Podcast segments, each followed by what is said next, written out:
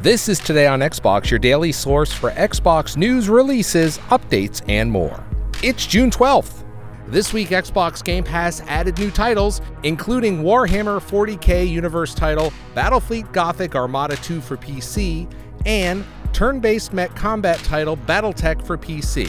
On console, Xbox Game Pass added Kingdom Hearts 1.5 and 2.5 Remix, and Kingdom Hearts 2.8 Final Chapter Prologue for console.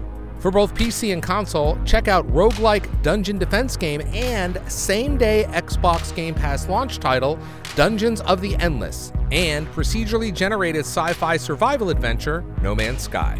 Next, Xbox Game Pass members get a free upgrade to The Elder Scrolls Online, which now includes the chapter Morrowind.